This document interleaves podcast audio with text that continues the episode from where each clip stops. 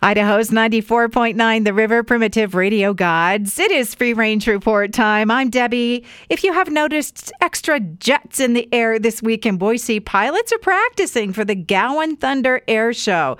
It's this weekend.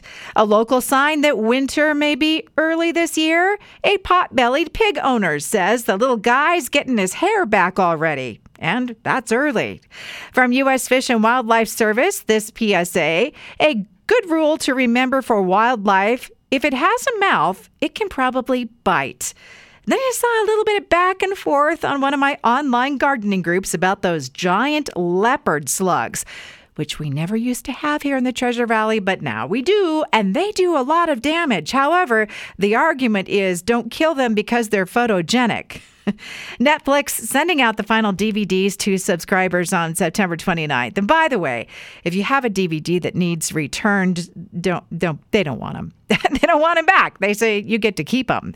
Trending on Pinterest today, blobs on blobs. This is a decorating thing where you glue all kinds of tiny mirrors on misshapen large rocks. So they look like disco balls, but they're not round. And then you put those on your doorstep.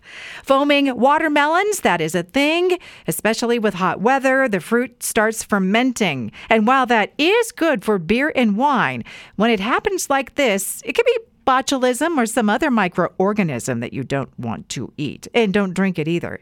And I popped into a store today and I saw some snack chips for sale called Kuna Pops, made out of quinoa have you seen those? I almost purchased them, but I'm not a quinoa fan.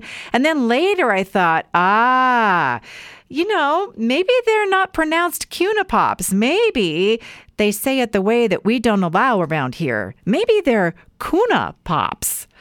That's a wrap on the Free Range Report tonight. Past editions at riverboise.com and on Apple Podcasts.